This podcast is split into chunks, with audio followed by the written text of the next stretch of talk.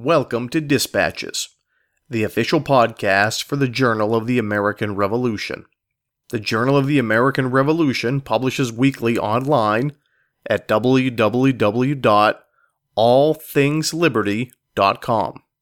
For the latest in research, reviews, and commentaries, America's most important history is available free of charge at the Journal of the American Revolution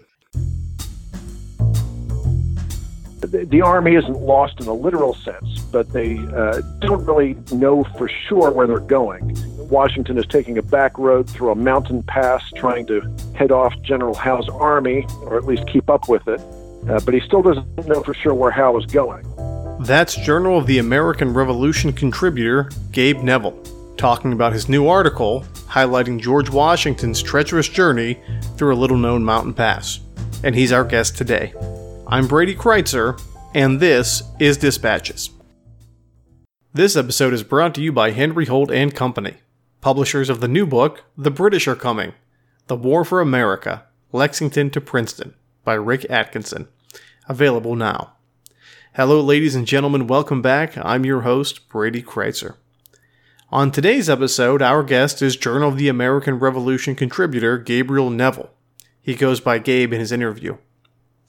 And in this interview today, we discuss one of the really important and, and, and really understudied aspects of the American Revolution, the war itself, moving troops, most notably understanding the landscape, understanding how to navigate the landscape, in this case, highlighting the Clove Road in 1777. One thing we've lost sight of, and again, I'll admit, the American Civil War buffs are a little bit better than at us at this than we are, uh, is understanding how people moved in the 18th century world, especially here in North America. Uh, we see cities like Boston and Philadelphia uh, and New York, and we feel like people have a pretty good command of the land. But in reality, the mountains are treacherous uh, the rivers are your only lifeline. And if there is one easy way from point A to point B, uh, either a mountain pass or an Indian trail, or in this case, a road, you have to know where it goes. You have to know how to navigate it, and you know there's only a few options in a military sense uh, for your enemy to move. So, the article we featured today, and I encourage you to look it up at www.allthingsliberty.com, highlights the Clove Road. Uh, and Washington, again, understands what this is. Uh, we'll see Washington make an error in today's episode uh, in his cat and mouse game, so to speak, with uh, General Howe. But the Clove Road takes center stage. So we learn a little bit about how armies move. We learn a little bit about the importance of taverns as major wayside stops along along the, the path. Uh, and we learn sort of how these sites are preserved or not preserved here in the 21st century. So without further ado, sit back, relax, and enjoy our interview with Gabe Neville. Gabe Neville, thank you for joining us. Hey, thanks for having me on, Brady. Tell us about your background. So I uh, uh, grew up in Pennsylvania. Uh, I grew up in Chester County, which is uh, southeastern Pennsylvania a, a, uh, very historic area, one of William Penn's three original counties. Uh, lots of Revolutionary War history in that area. We've got the, the Brandywine battlefield. Uh, the Battle of the Clouds was there, not so famous. The Paoli Massacre. Uh, a big chunk of Valley Forge Park is right there. So I, I, I grew up surrounded by Revolutionary War sites. Uh, and th- where I, the specific place I grew up in, uh, there was a little uh, uh, Revolutionary War cemetery up the street. Uh, I think there were 21 unmarked graves in there. That place held a lot of mystery and and meaning for me. So I, I uh, and I also grew up during the bicentennial. I think I was eight, so I uh, had a big impact on me as a kid.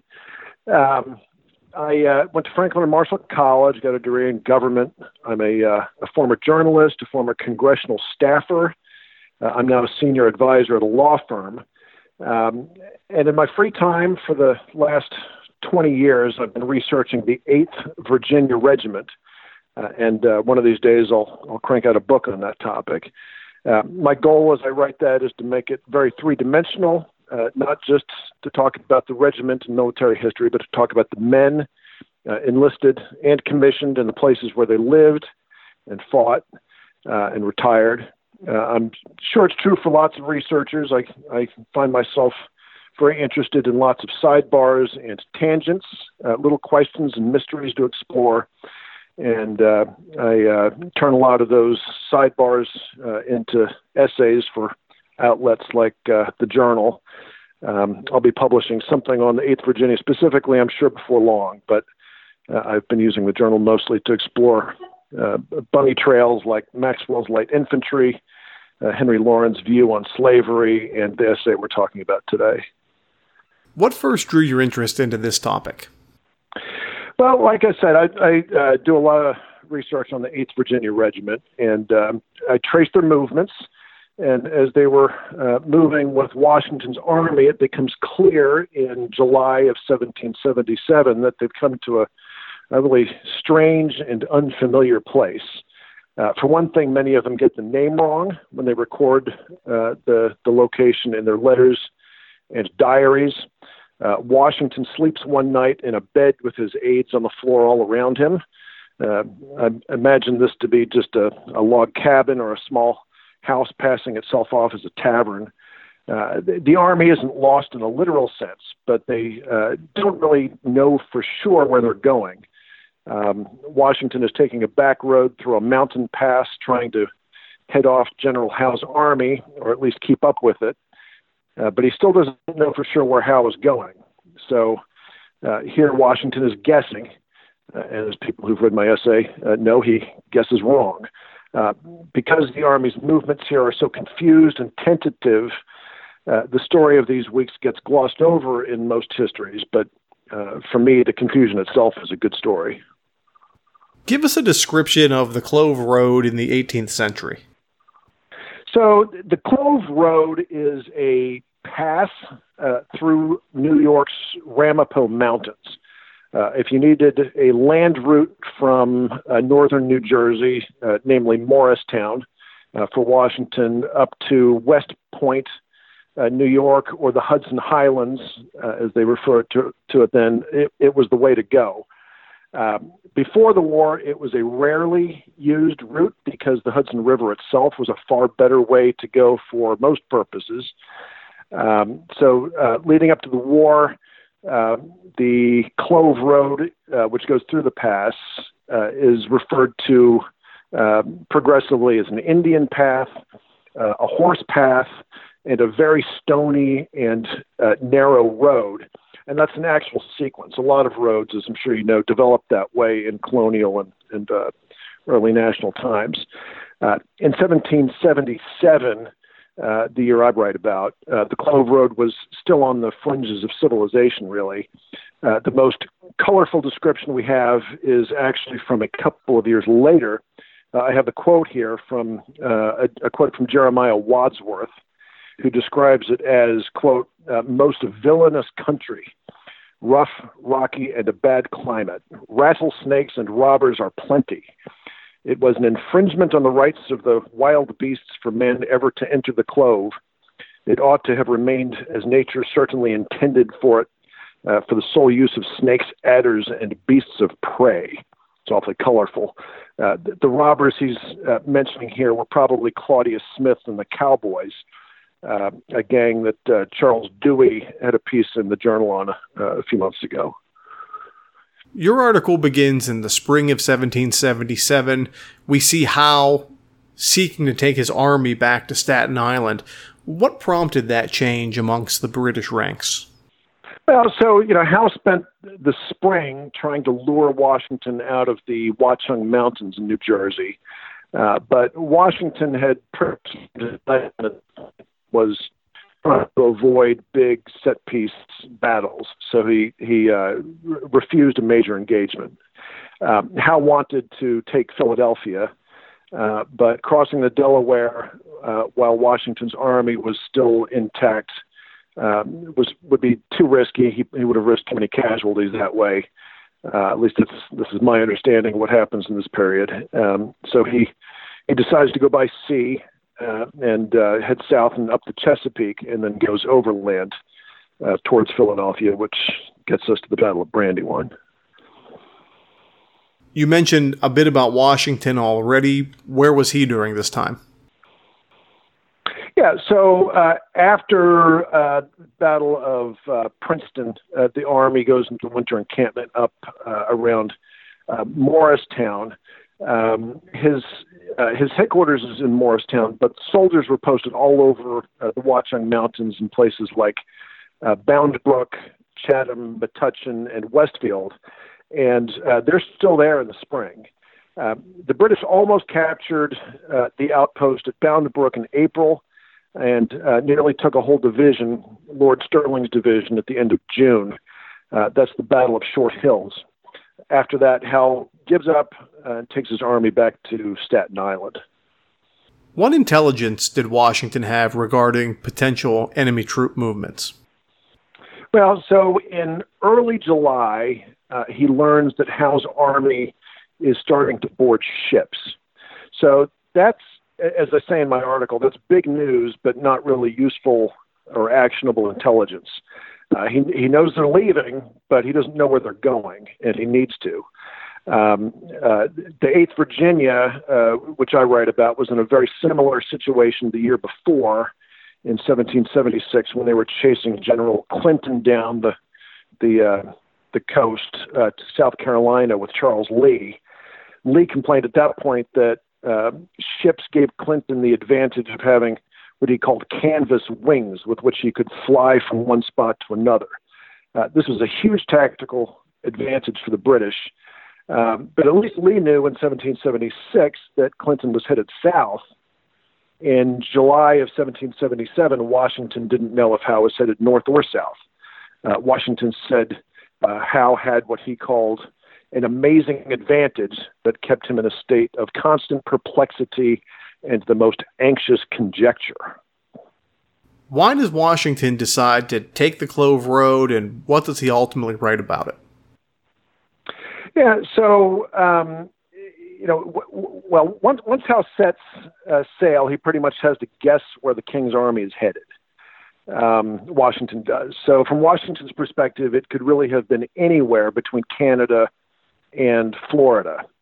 Uh, and uh, just think about the logistics of this, right? So wherever Washington goes, he has to march uh, several thousand hungry men with him, maybe for hundreds of miles. And wherever he goes, he's just guessing. And wherever he goes, he might have to turn around and go the other way. Um, he did have the ability to make an educated guess, though.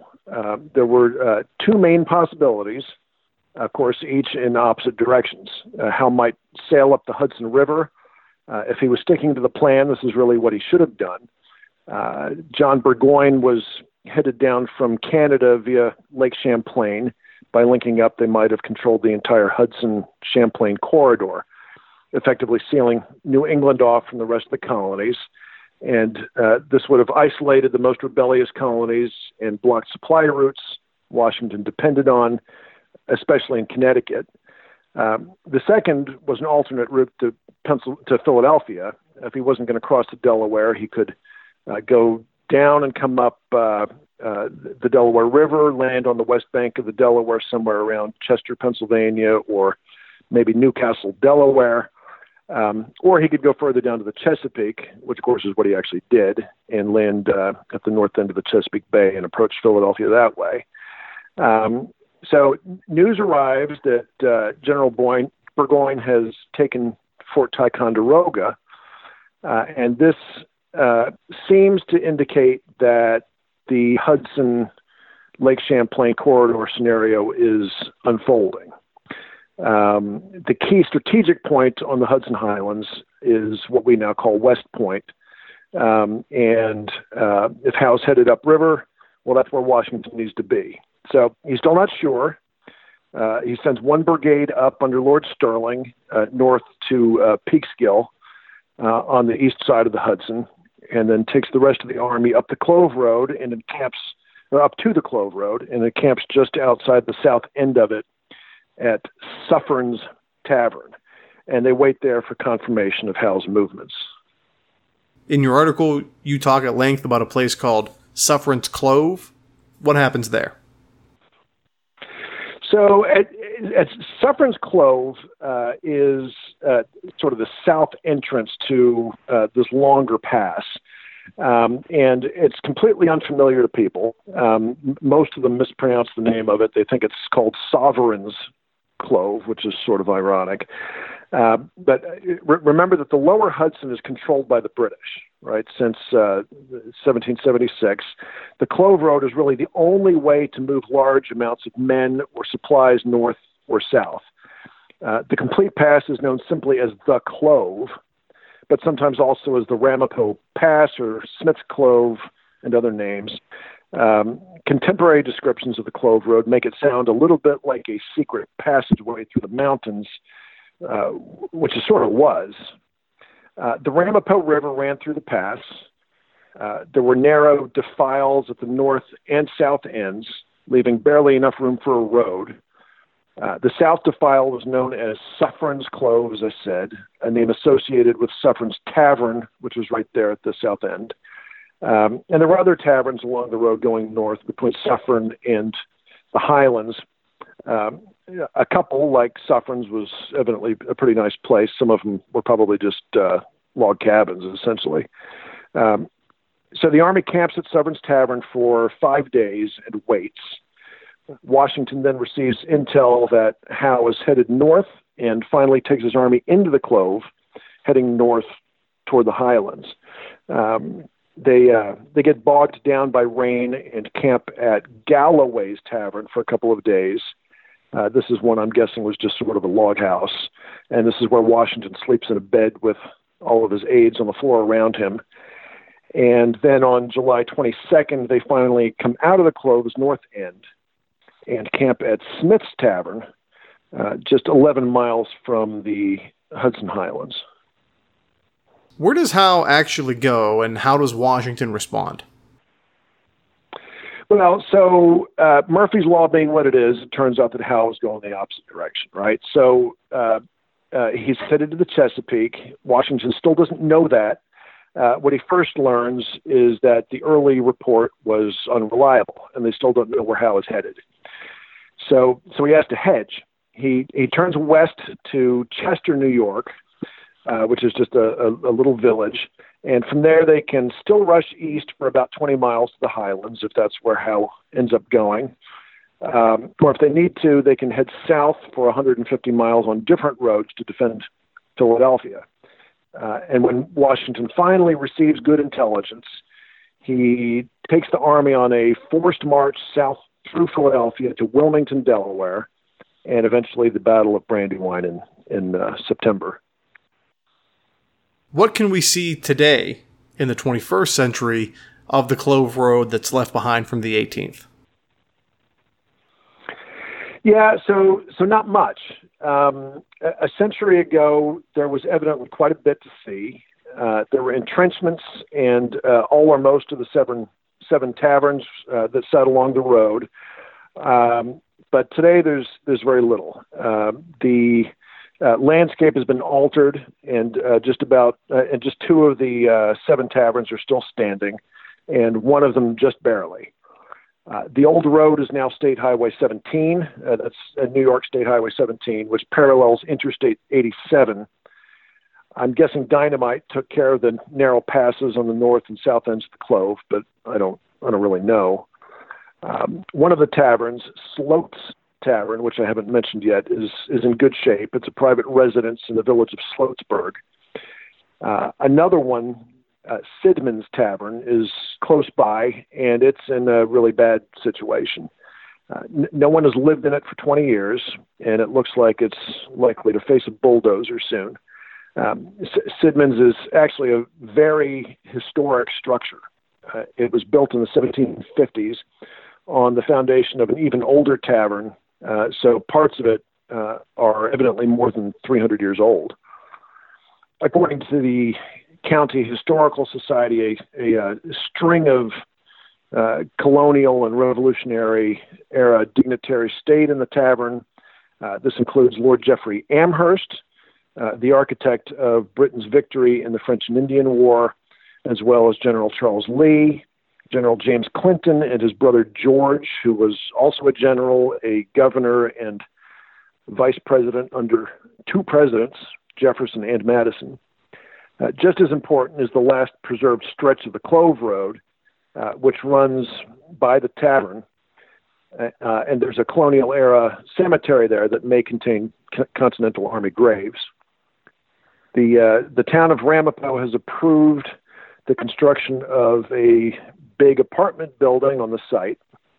The developer agreed to give the house to the town, but the town reportedly isn't prepared to preserve it. And uh, meanwhile, the the trees around the site have been cleared, making it hard to distinguish between the dirt road and the ground around it. The, uh, the developer has agreed to preserve the cemetery and has promised to put up a historic marker. But if that's all that survives, that would be a real shame. In your opinion, why should this route be preserved? Well, you know, there's an exchange in Washington's correspondence that illustrates why this, um, why the Clove Road was a military, militarily important place, and well, consequently, a historically important place now. Um, I've got it here. In, in September 1778, a couple of months after Monmouth, General Woodford writes to Washington from the Highlands to share a report that uh, the British might be moving in on the Clove. So Washington responds, and he's, he's deadly serious. He writes, "quote I am in hopes there is no foundation for the report you mentioned of the enemies being at the Clove. That pass is so exceedingly important that uh, they should never be suffered to possess it. And whatever position you take should be calculated to give it perfect security. So, uh, close quote. So, very important in the war, uh, pretty much throughout the war. As soon as the, the British took New York, it was essential.